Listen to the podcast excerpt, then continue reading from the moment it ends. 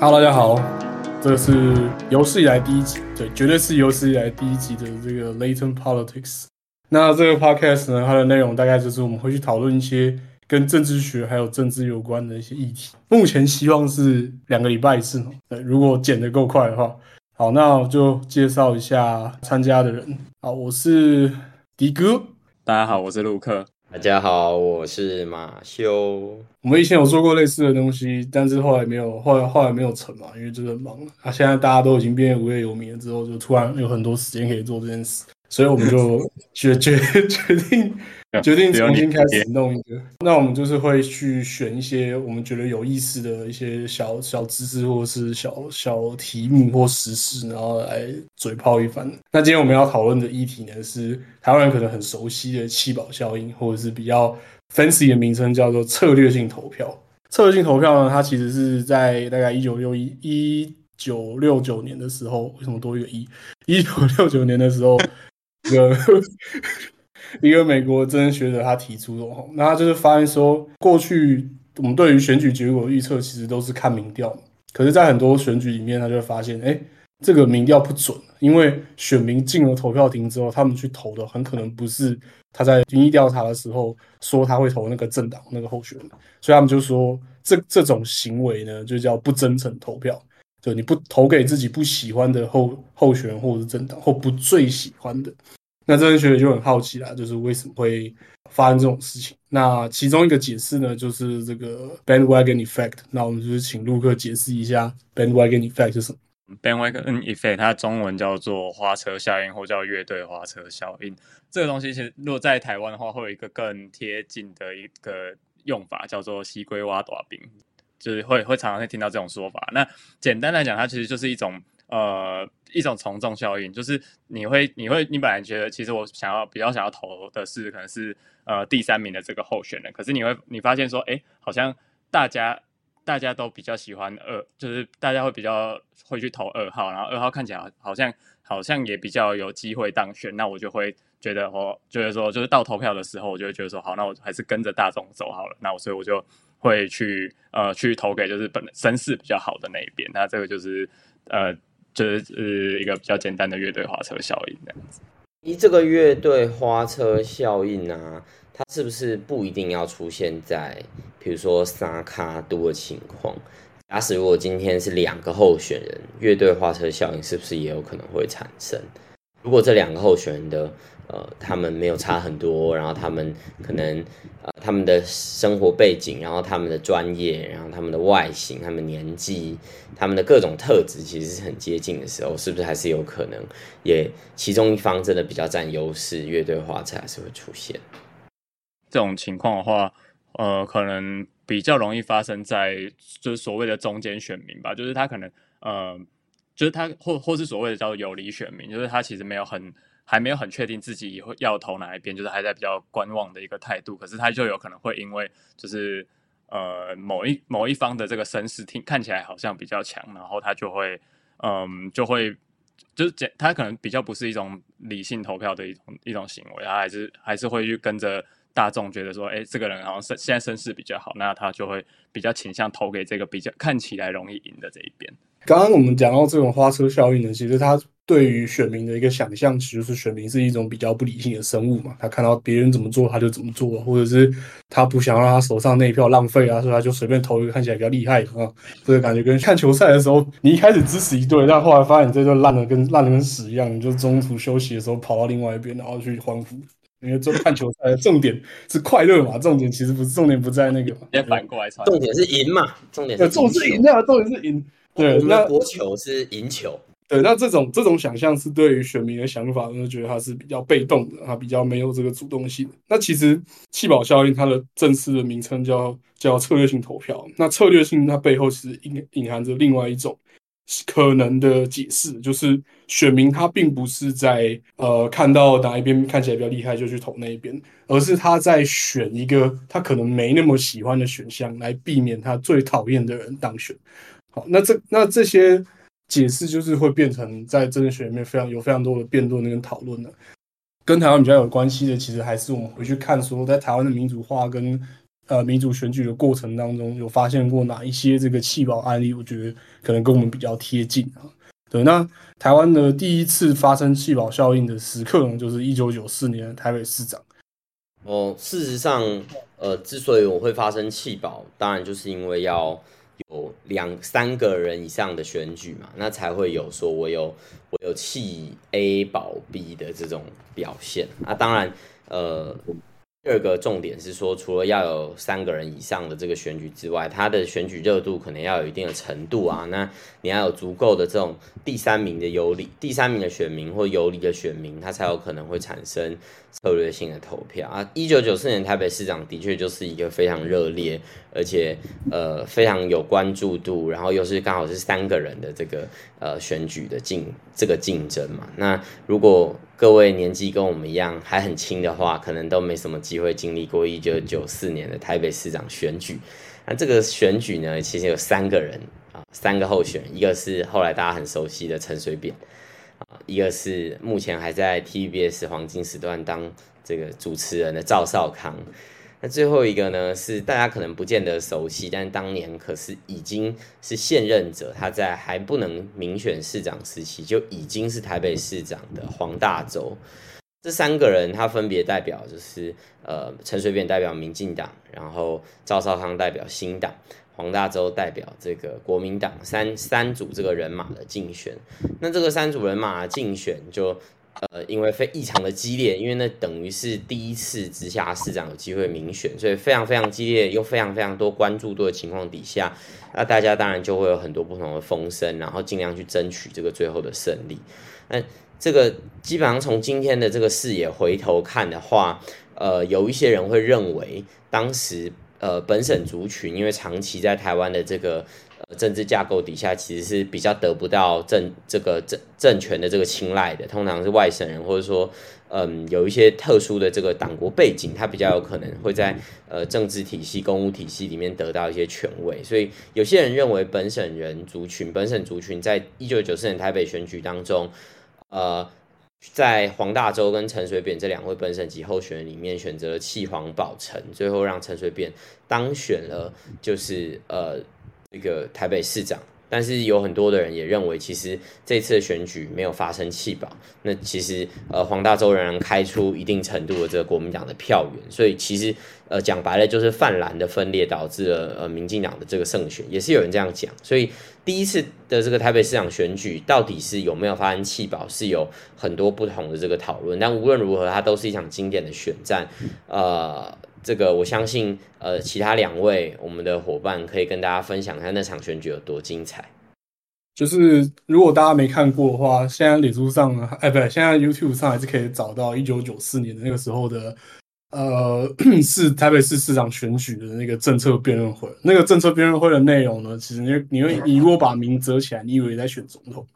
非常非常非常的精彩，大家一定要去看。然后分分成八八段嘛，就是正。呃，变各各方都是陈述，然后交叉交叉几遍这样子，有一个非常非常非常有趣的一个对于台湾民主化发展的那个历史的保存。哦，那个年代大家可能会以为辩论会会有点无聊嘛，或者是说会有一点冗长，但事实上，呃，你你只要去看两场辩论会，你就会发现，哇，原来台湾的政治曾经这么激情。然后可能会有很多人认为，哎呀，这个民粹主义的领袖好像有一点太呃太过招摇啊，或者太煽动性啊。比如说最近几年台湾可能有一些政治人物，大家不是那么的呃争议性比较大。可是如果你回去看一九九四年的选举，你才会知道那个才是真正针锋相对，而且拳拳到肉的这种充满各种非常有爆发力，你也可以说非常的有一点极端的言论的这些对话。对，可以说那个点。如果你觉得现在的某些政治人物很民粹的话，那那个年代应该每个政治人物都是这个样子。对，非常有活力，非常有活力。好，那那个我们是接下来直接讲呃总统大选的部分。对，我们先讨论一下，就是因为像刚刚我们其实就讨论，就有发现到，对于细胞效应这个东西，其实是众说纷纭，到底有没有发生？到底有没有发生？因为我们很难去。回溯性的问这些投票的人说：“你当时到底投给谁？”因为今天他如果投给输的那一边，这是一个我们已知的效应是，如果你当初投给投给就最后没有胜选的那边，你可能会拒绝承认你当初曾经投过。在很多民调数据里面发现，回溯性的这种询问，去就是你去你当初投给谁，他算出来那个比例跟当时最后得票比可能会有点差距，很难直接用这些数据来验证说到底是不是真的有发生过。对，但在一些其他的例子可能就没有这么大的争议吗？我们可以先看两千年的这个陈远宋楚瑜跟连战的这一场选举。那我们是不是请刚刚是刚刚是马修讲了，现在我们请杜克讲看好。杜克有参与过两千年总统大选嘛？因为两千年总统大选的时候，我应该是没什么印象。我我只记得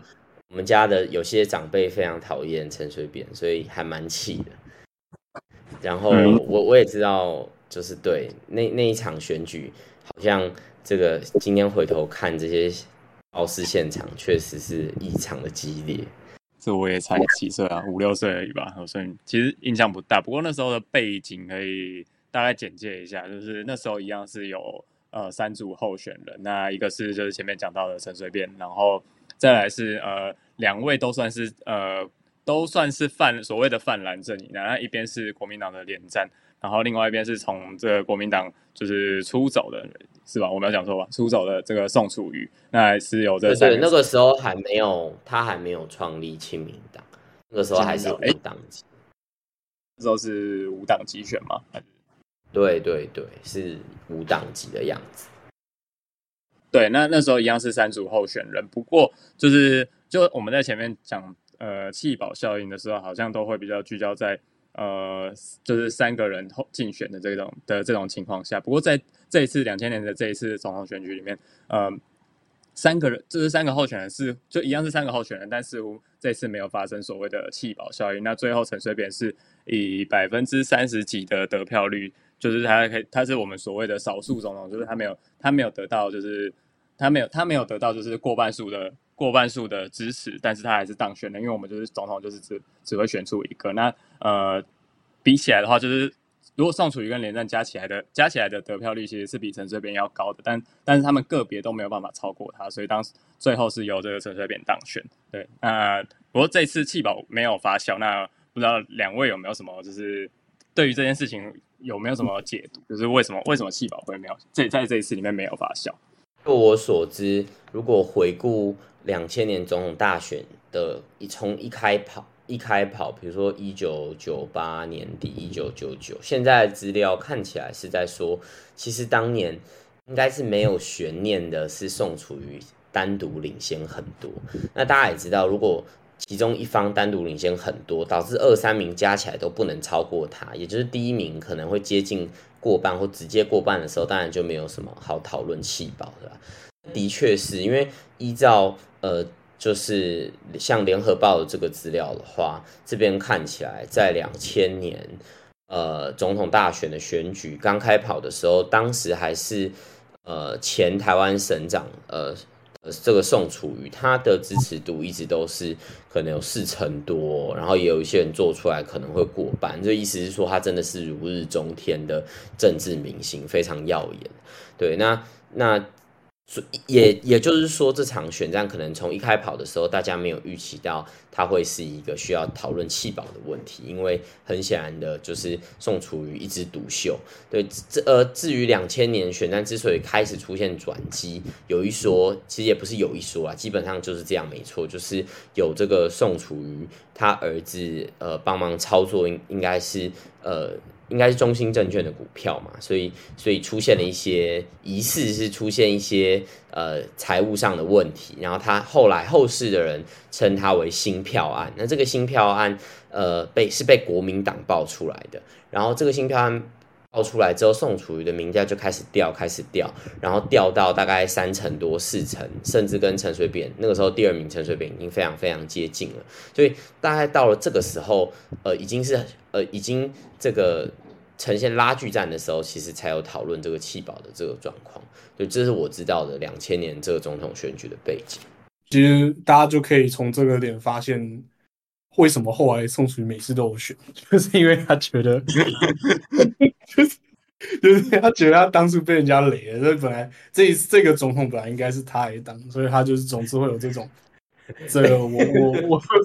总统被人家没收的这种这种感觉。那原来是被没收的部分。没错，这这那这种东西其实还蛮常在政治，就是政治政政坛上出现，就不只是这个总统大选，然后也甚至不只是台湾，在很多国家都有类似的这种这种案例。那也许以后可以再讨论。从这个案事件来看的话，那是不是在就是弃保效应本身，它其实是有一些，就是你要弃保能不能成功的有一个条件，是不是第二名跟第一名不能差太多？像如果刚刚讲说一开始像呃宋楚瑜他就是领先很多，那大家就会觉得没有什么好气。对，就是第一名如果都已经过半，当然就是不需要讨论气保，因为不管怎么气怎么保，比谁保谁没有差的嘛。对对，那我觉得这是第一个看点，就是说呃气保要先看第一名是不是遥遥领先大家。对，所以两千年其实应该总统选举刚开始。开战的时候应该是不会讨论到这件事情，对，只会讨论说宋楚瑜要如何一直维持他的领先优势。对，当然因为我们都没有生活在那个时间，我们在那个时候可能年纪都还很小，所以可能呃说起来不一定很精确或能够很反映那个时代的氛围。但是这当然就是我觉得陆克讲的第一点很正确，就是我们要先看第一名的程度，第一名领先的程度到什么情况。那我觉得还可以补充往下推论，第二点是。好，如果今天第一名跟第二名的差异没有那么大，第一名并没有真的呃，就是把多数都占据掉的情况底下，可能要讨论弃保喽。那接下来讨论弃保的时候，要怎么样才能成呢？它需要第二个要件，这第二个要件就是呃第三名，也就是准备被弃的那一边的那个支持者。对于第一名跟第二名之间的偏好是明显是他们对第二名是大于第一名的，这个弃保才可能发生或有效。原因是因为如果第三名的人把他的票弃掉去支持第一名，那这个顺序没有改变啊，第一名只是领先的变得比较多而已。事实上，这个这个原来的这个顺序得票的这个名次是没有差异的。那如果弃保要发生，必然是第三名的这些人，他准备要弃掉自己第三名的支持者的时候，他跑去把他票灌给第二名，这样子整个情势才会逆转嘛。好，所以现在问题来了，在两千年的总统选举里面，看起来民调第三名的就是连战阵营。可以想一下，连战阵营的这个。呃，支持者他可能是国民党支持者嘛？他对于宋楚瑜跟陈水扁的喜好，难道会是呃当时第二名的陈水扁大于第一名的宋楚瑜吗？可能其实是有难度的，因为毕竟国民党的这个支持者，你要他去支持，当时显然还是一个呃在整体社会运动上更靠近左派，然后相对比较呃相对是蛮进步，甚至是政策纲领上面。前一次总统大选都还推出这个呃，因为因为台独案啊，因为这些呃，因为这个台独的这个认同，所以跑到呃逃亡的这个彭明敏教授。这个前一次民进党是提名这样的人。那两千年民进党的这个形象基本上都还是跟台湾独立呃脱离不了关系的情况底下，你很难想象国民党或连战的忠实支持者会对于陈水扁的喜好是大过于宋楚瑜的。所以基本上老三的这些支持。支持者他会不会愿意把他票灌给当时的老二陈水扁？那以至于让他赢过宋楚瑜，这是有一点，我们现在可能现在回头看起来是有一点难想象的，所以很有可能这个弃保基本上是不太会发生。对，那反倒是刚刚前面提到的观念，就是嗯，这个呃连战的支持者会选择真诚投票，就是投给自己们最支持的国民党候选人，或者是说投给连战这样。那之后的故事就是陈水扁的这个当选，他可能就有其他的这个原因哈，或者说他可能就是跟宋楚瑜本来就咬得很近，那最后他就成功拿下两千年这个总统选举。所以基本上，呃，在现在回头看起来，用比较后设的角度来说，呃，我们应该是很难说两千年是有弃保出现的。其实刚刚我们在讨论的一个很重要的议题，就是说弃保要能够发生的要件，其那其中一个刚刚讲的第二个就是说。第三名跟第二名，他们至少要某有某种意识形态上的目标是可以重合的，不，它不能是完全完全就是呃往两边跑的这个意识形态光谱上两个极端。那如果要讲一个大家可能会比较有共鸣或比较熟悉的例子呢，其实就是呃二零一八年的台北市长，就是柯文哲、丁守中跟那个看我已经忘记他的名字，姚文智。姚文智啦，他真丢呢。懂一点哦。你手中的时候，你手中跟姚文智。那当时的状况就是吗？你有去投票？对啊，对啊，你不是你有投票权吗？我有，我有投票，有啊，我我有吧。我我记得那是我人生第一次投票。对对对，二一八你投的每一张都输了。对，那个时候超多人 PS。好，但总之在那个案例里面就更明显了嘛，因为当时就是领先的应该民调领先应该是柯文哲，柯文哲跟丁守中咬的比较紧，因为台北台北市就是国民党支持还是蛮多的，所以当然后当时的第二名是丁守，第三名是是 姚文智，那你就可以你就很难对对你很难想象，就是姚文智是民进党，然后的支持者会愿意把柯文哲拉下来去跑去支持。支持丁守中嘛？对，所以这个更近的案例，其实又更在强调我们刚刚讲这个，就是气保效应要成的这个要件。二三名之间要有某种程度的联系了。嗯，其实其实这个这个联系不见得是，有时候也不见得是第三名，呃，就是比较喜欢第二名。但某种程度上，可能是反过来，是因为第三名，呃，支持者他更讨厌第一名。对他为了不想要让他就是就是这也算是一种策略嘛，就是我就是呃不要让第一名当选的这个的这个这个这个愿望更符合我的更符合我的有的利益吧，所以他觉得他觉得说我宁愿就是投给另外一个我没那么讨厌的人，我也不要让我最讨厌的人那个人选上。没错，但是也是我有看过有一些讨论是针对二零一八年台北市长选举，有些人认为其实。金守中跟柯文哲是互有领先，甚至有时候柯文哲是落到第二名的。所以有些人认为有发生弃保，有发生弃保的论点是姚文智的支持者去支持了柯文哲，呃，然后然后弃弃姚保科之后拿到了，呃，就是。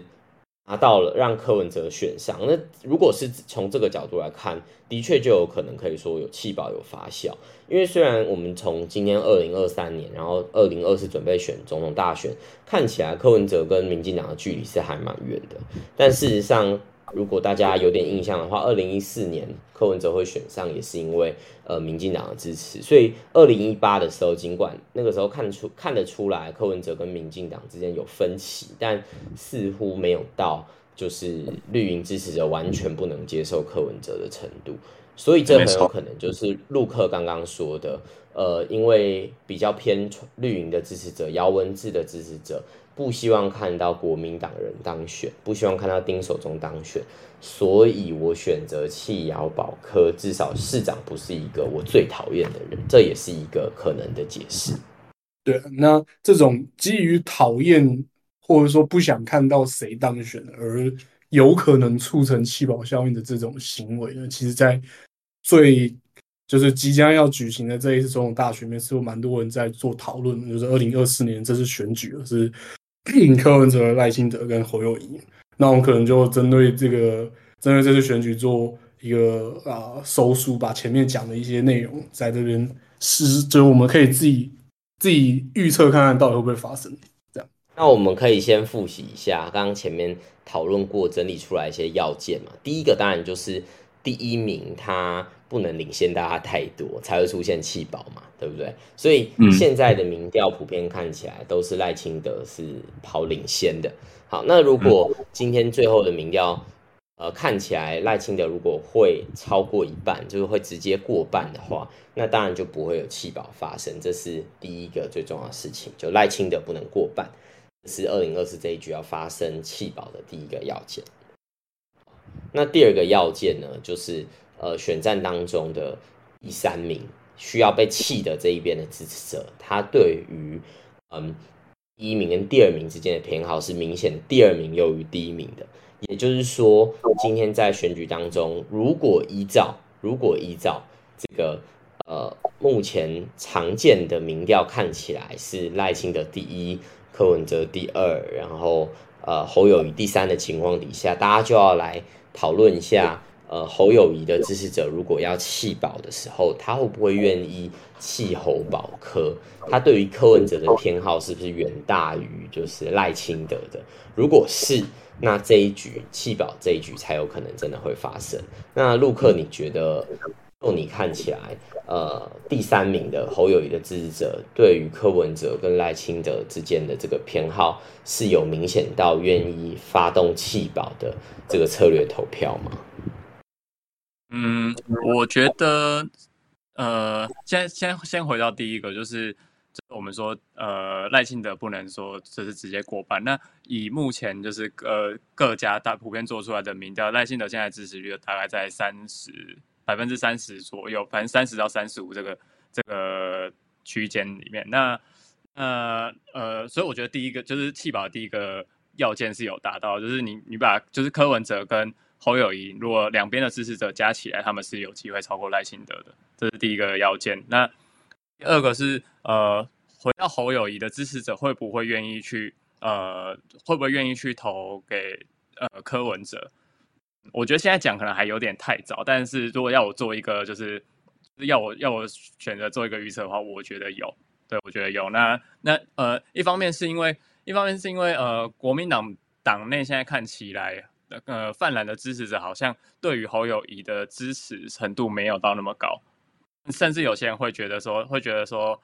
呃，他宁愿就是如果郭台铭不参选的话，他他们就宁愿就不要出来投票之类的。那所以第一个是侯友谊可能没有拿到就是国民党的基本盘，然后再来是再来是很多人对于民进党的的这种呃负面的感觉，这种讨厌的感觉，其实是。呃，大于他们对于就是国民党的偏好的，所以他们为了就是不要再让民进党继续执政下去，是有可能会一些呃所谓的泛蓝的支持者，或是比较浅蓝的支持者，他们是会呃就是为了不要让民进党继续做下去，所以他们想要会宁愿把票投给柯文哲。对，所以如果就我的观点，我觉得呃是有机会发生气爆的。我作为一个台北。台北人，我可以就近观测到笑场吗？台就近观测到一些一些台北台北独有的这种铁杆铁杆蓝支持者他们的一些想法。那他的想法其实跟刚刚这个陆克讲的很像，就是他们会觉得侯宇这个候选人不行。那不行的原因有很多啦，有有一些是比较这个省级的原因啊，然后一些他的形象原因啊，种种种种。对，那但但是我目前还是。因为他在二，因为柯文哲在二零一八跟之前的一些一些表现，他们基本上还是不太能够选择去去支持支持柯文哲这样，然后来来想办法想办法让让赖清德不当选。所以我觉得最后的那个最后的呃决决斗，如果民调现在都没有没有在大幅的改变，就是不要有谁突然自爆了，那。对，然后那最后的结果其实就是两个力量在做抵抗嘛，一个就是呃讨厌讨厌赖英德到底有，你都讨厌赖英德到底有多大，就是那个程度到底有多大，有大到可以让你跨越你这个政对于政党的的忠诚度。对，没错，我们今天就民调预测要封盘封管封在这里，然后明年开票的时候再。来录一集特别特辑，来检证一下 当时讲的到底对是不对？说不定我们全部 讲错，是气保很丢脸。但是气气保有没有成功？都我我只是我我现在就是单纯问号，我自己也不知道答案。就是气保有没有成功的定义是呃第二名有没有因为这种效应而翻盘吗？这样才叫气保成功吗？呃，就我的理解应该是这样，因为因为如果有弃保，但是最后还是赢不了第一名，我们感觉很难说哦。我们今天弃保成功了，但我们没赢，听起来很奇怪吧？对，所以弃保成功可能要件都的确啦，就是第二名要可以超车成功，嗯，这样可能才能叫做呃成功的弃保，对，或者是说这个策略投票是有带来翻转的，嗯。对啊，但我自己是没那么严格啊，没有一定要成功。很多很多事情，我们人生中很多事情都是我们尝试要做，但没有成功啊。我也尝试要减肥很多次啊，但就没有成功啊。所以我觉得不要，我觉得我觉得不要这么严格啊。就是如果如果最后封关的民调荐 减肥的，欢迎来信来讯跟我们说。结论写在这里。如如果最后封关民调跟最后投出来的那个得票率差，就是有有很明显的差距，就差明显差距意思是大概五趴吧。因为民调如果他做的还可以的话，那个差距大概在五趴。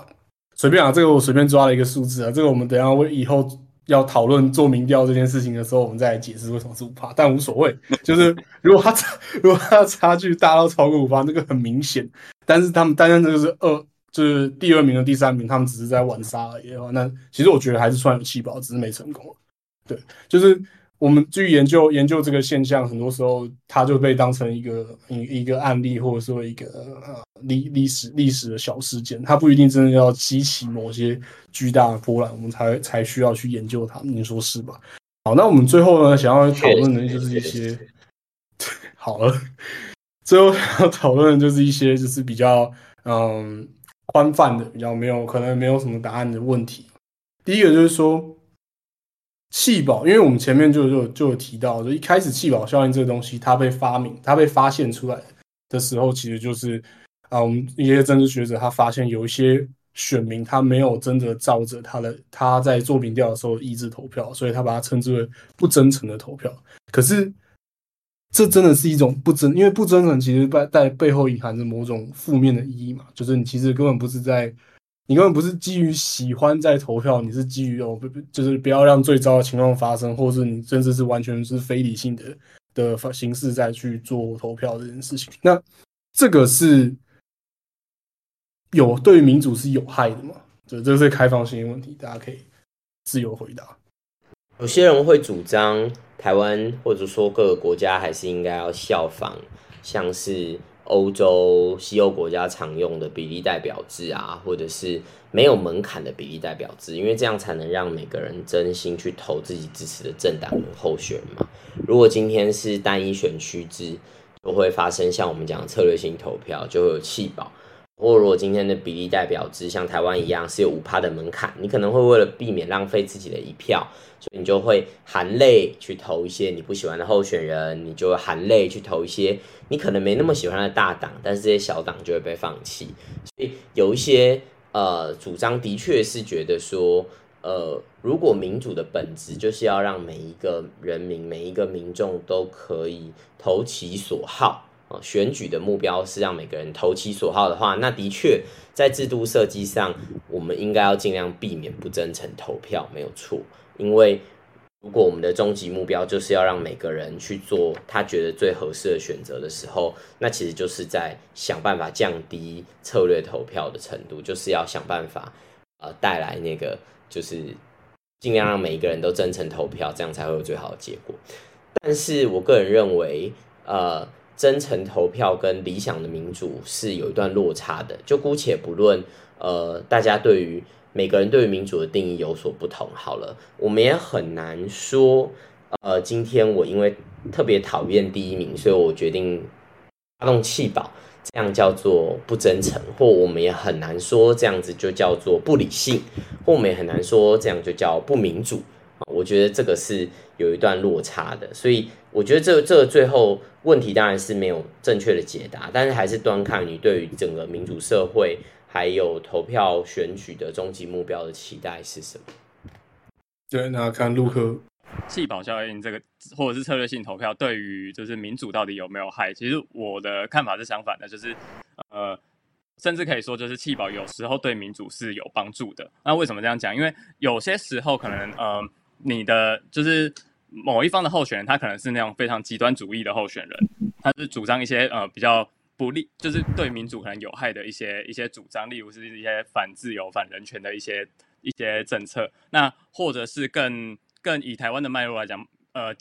设今天有一个有一个呃总统候选人，他主张就是等他选上之后，我们就要跟中国大陆统一，然后就是就是要跟中就是呃接受中那个中国共产党的领的领导。那像他这样子是其实是很直接的，就是去。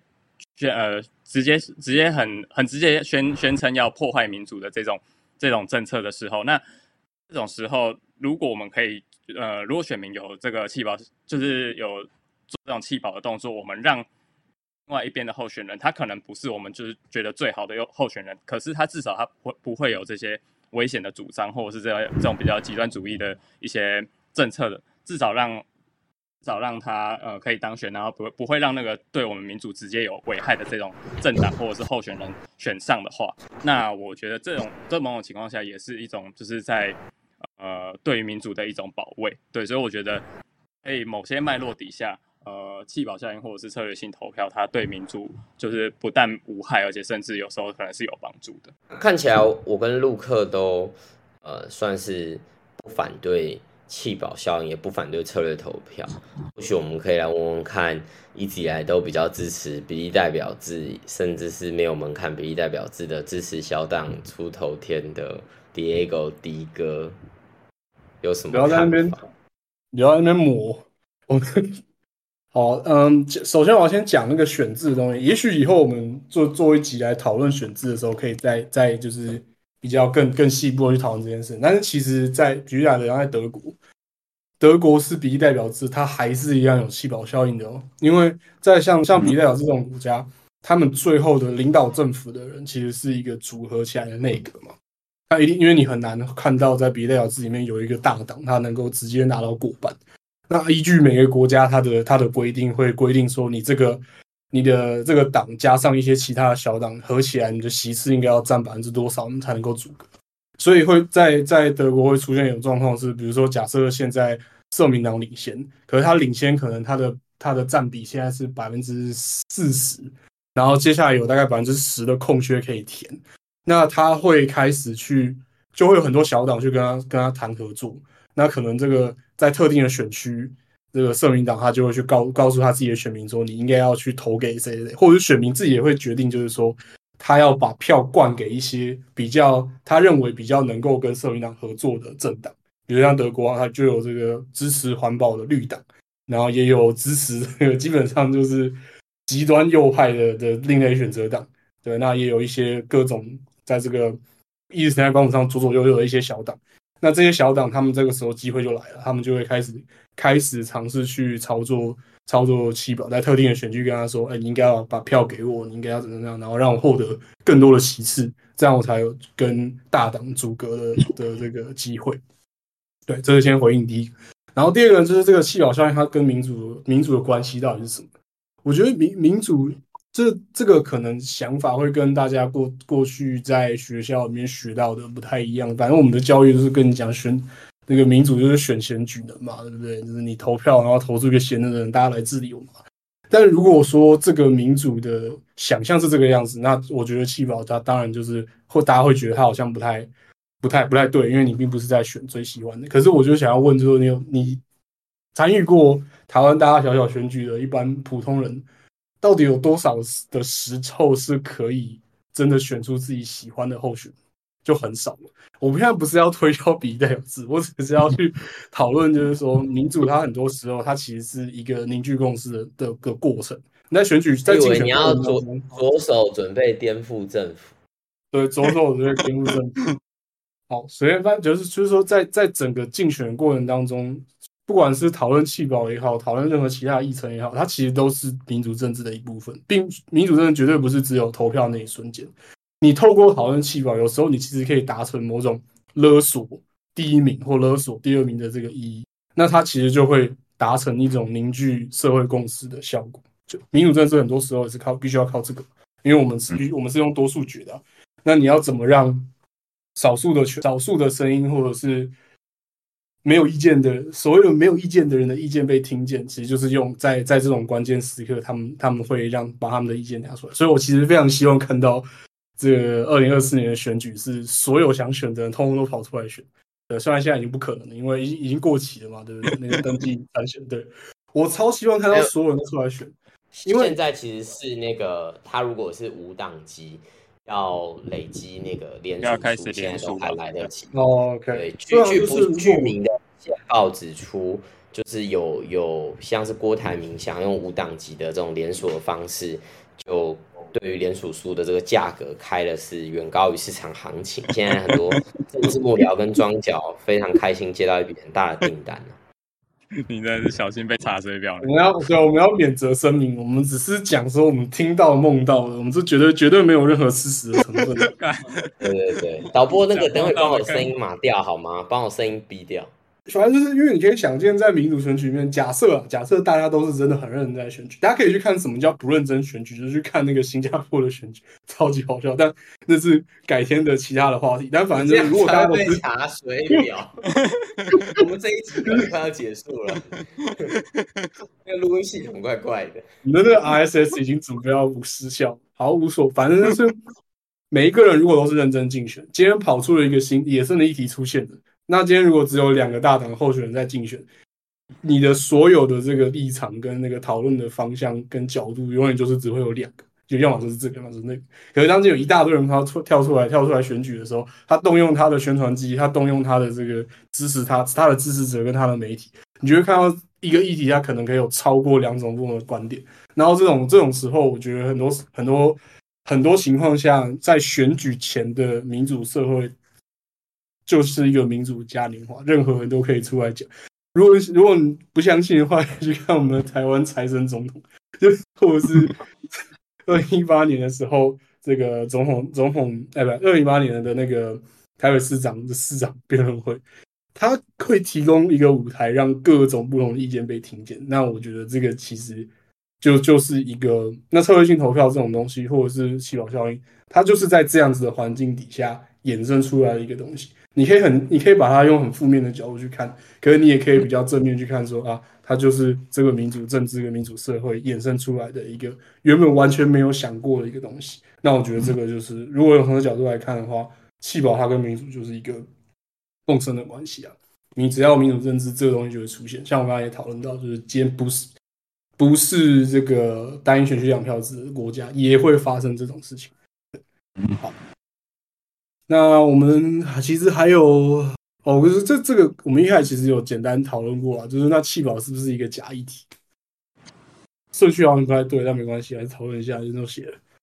没有啦，我觉得也没有假议题，其实就是每一次选举都很重要的一件事情，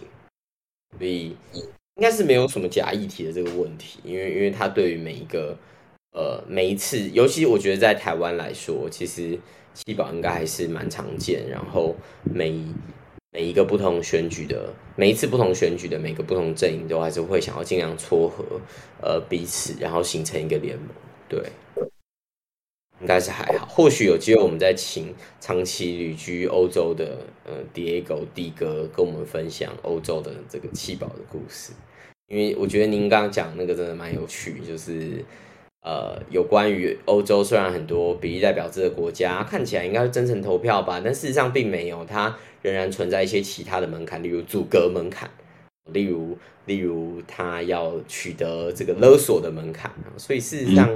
呃，透过这样的一个过程，我其实很同意刚刚大家讨论结论，就是今天不管你是策略投票、真诚投票，你今天是从正面的政党认同去投票，从负面的这个。呃，不希望谁当选的角度去投票，有越多的人出来讨论、辩论，然后一起投票，在这样一个循环的过程当中，其实就是民主的阵地啊。因为民主的核心是参与，是是彼此讨论啊，是取得社群的共识，大概是我的看法。Yeah，那我们今天的那个议程大概就到这边，大家有什么现在突然想到的东西想要想要聊了吗？有啊，我今天才发现，那个原来台湾啤酒跟日本啤酒全部都是拉格。哦，对啊，就是这个，我也是看维基百科才知道。我觉得这个以后要变成，我要印个毛巾，然后挂。哦，我也是看维基百科才知道。但反正，然后我们的听众就说，你们只有到这里才比较有趣。刚刚前面没错，你可以直接以后我会设一个时间表，从哪里开始闲聊，对，然后从哪里开始，对对。反反正就是这个维按照维基百科的说法，就跟台湾的很多很多这个基础产业一样，台湾啤酒它其实以前也是就日日本殖民时代的时候搞出来的东西。那当时的日本人根本不知道怎么在台湾这个鬼地方酿啤酒啊，因为我们又没有种麦子，所以他就找了找了一群德国人来台湾。然后其实因为如果你如果你们有朝一日到德国的话，你就知道这啤酒。啤酒有非常非常多，其实比利时也可以，就是啤酒还有非常非常多种。那举例说，在德国就是有分成滤过的，跟没有滤过的，然后跟用不同的原料做出来那种黑啤酒。对，那滤过的就被称为拉格，可能是这样吧。它有一些德国特有的什么酿造法令，就是你一定要照这个弄出来的拉格。那当时德国来来台湾接受日本人委托来台湾，他们就试试试试试试，就 就发现用台湾自己产的再来米跟蓬莱米，然后跟啤酒花和出来的那个一坨原料酿造出来最能够喝得下口的，就是拉格式的啤酒。所以今天的台湾啤酒其实是一种拉格，对。然后台湾啤酒以前叫做高沙高沙麦酒，我记得前几年有有那个啊，就是有出复刻版的瓶子啊。好，我梦到了，没关系的，反正就是 觉得蛮优的，可以。对啊，嗯，也许可以开始讲台湾殖民小故事。好，好，好，好，那今天政治经济学。好，经济史哦，发展型国家脉络。哦，我们都要开要开开四十本书的。好，反正那今天有人提到发展型国家吗？你不要拿那个脏东西出来挥来挥去。我们只有声音哦，那观众不知道你拿。对，我们只有声音，观众不知道你在讲什么。观众现在可以猜一下，我拿什么出来？刚刚画面上出现了谁的？问号问号。好，那那今天今天大概就先到这边。那我希望可以剪得够快，尽量迅速的上线。然后大家就，如果你听到这边的话，你可以期待。下下礼拜我会再出下一集，希望希望不会录完这一集就被查水表。没错没错，我觉得我有点危险，我刚才已经被他们两在敲门，对，应该敲门。